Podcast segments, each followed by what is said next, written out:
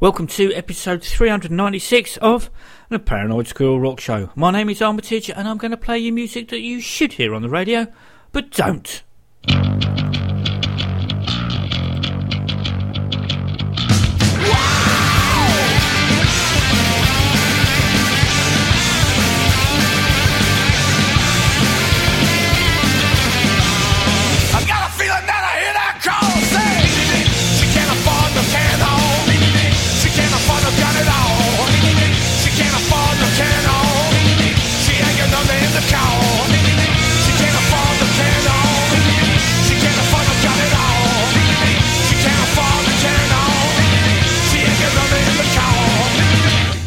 Together last week's show, I thought it was going to be a mixture of studio and live, as the only new material that I seem to have to hand were the covers by Enough's Enough and the League of Gentlemen. A track from each, and then live shenanigans beckoned. Except, as you're aware, when I looked into my new music folder, my cup runneth over. So it's a midweek special that features potentially the last ever Gasoline Queens gig. I say potentially, as even as the last chord was resonating through the unicorn in Camden, vocalist guitarist Nigel hinted that as has had such a great time, they might as well do a couple of gigs a year just for the hell of it. Obviously, if they had a great time, it begs the question why call it a day in the first place? Gasoline Queen's story is an old one, which I can guarantee no lessons will be learnt from. Bands will continue to snatch defeat from the jaws of victory as long as there are two choices to be made. I can't remember the exact date I first saw the Gasoline Queens live, but I remember doing a double take when seeing them as Tyla from the Dogs D'Amour backing band down the 100 Club Halloween 2007. Then it went quiet for a few years until I saw that the band were playing the 12 Bar in Denmark Street at the end of September 2011. It wasn't the classic Queens lineup, bassist Zig was otherwise engaged, leaving guitarist Dave Renegade to lose a couple of strings and take on that particular role, with Nigel's son Jack, who looked about 12, stepping in for Dave. On drums, they had Del Walker instead of the missing in action Dave Hoyland.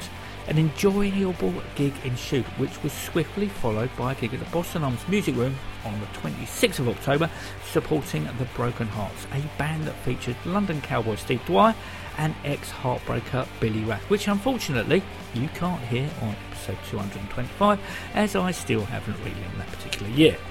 This time round, Zig was in full flow with Dave back on guitar. It came as a bit of a surprise when Dave Renegade relinquished his role within the band to join the Healthy Junkies as their bass player. Maybe he enjoyed his stint as the Queen's standing bassist more than everybody knew. Anyway, the parting was completely amicable, paving the way for Jack to become a fully unpaid up member. I joked at the time with Nigel that every time I saw the Gasoline Queens, it was with a different lineup, as Del, by this time, also had party company for Thomas T. Cat to thump the skins. After a particularly good gig at the Unicorn with guesting Chris Rockson on additional guitar, I told Nigel that with all due respect to Thomas, that the missing piece of the puzzle was getting drummer Simon Edwards on board, as he and Zig would make an awesome rhythm section, which the band duly did, and they were. Unfortunately, the word that crops up a lot in this story, this lineup only lasted one gig. The Dublin Castle, the 7th of July 2013, as the missing in action Dave Hoyland made contact. And although Simon is a better drummer in all aspects, there was an unwritten rule that should Dave ever reappear, his position within the Gasoline Queens would be there for him. I still would love Zig and Simon to work together, uh, along with friend of the show and Squirrel Associate Arkwright under the guise of the Liz Monarchy. Anyway, this new lineup lasted two gigs, three if you count Chris Rockson's wedding, before Dave infuriatingly once again went missing, leaving the band to honour a gig at the Unicorn acoustically. Unfortunately, that word again, a full time replacement drummer wasn't forthcoming, so time was called. Zig is in a million and one bands, most notable being the Witch Doctors, spelt with K, with Nigel putting together a dirty rock and roll three piece called the Cult 45s, also with a fucking K. So a farewell gig was booked last Friday, that was the 5th September, future listeners, at the band's spiritual home of the Unicorn, with once more Chris Rockson guesting. Of course, this was yet another lineup. Nigel, obviously, guitar vocals, Jack guitar, with the returning of Thomas T. Cat on drums, and Dave Renegade once again taking over Zig bass duties. It has to be noted that Jack has really come into his own, looking well at ease on stage, even having his own set of groupies down the front. Best way to get girls, get a guitar. As you know, I'm advancing in age and enjoy my bed more than staying out late. So I was pleased when Nigel informed me that the Gasoline Queen stage time was 9.30, home by 11 I thought to myself. And as we all know, times in a musical context are completely different to Greenwich Mean Time, or in this case, British summertime as 9.30 became 10.45. Home by 1 o'clock it was then. Regrettably, this did mean some people had to leave before the end. But from the opening chord, lack of Sleep and impending missed last trains became inconsequential. After 50 minutes, it was all over, unfortunately. Until next Saturday, take it easy.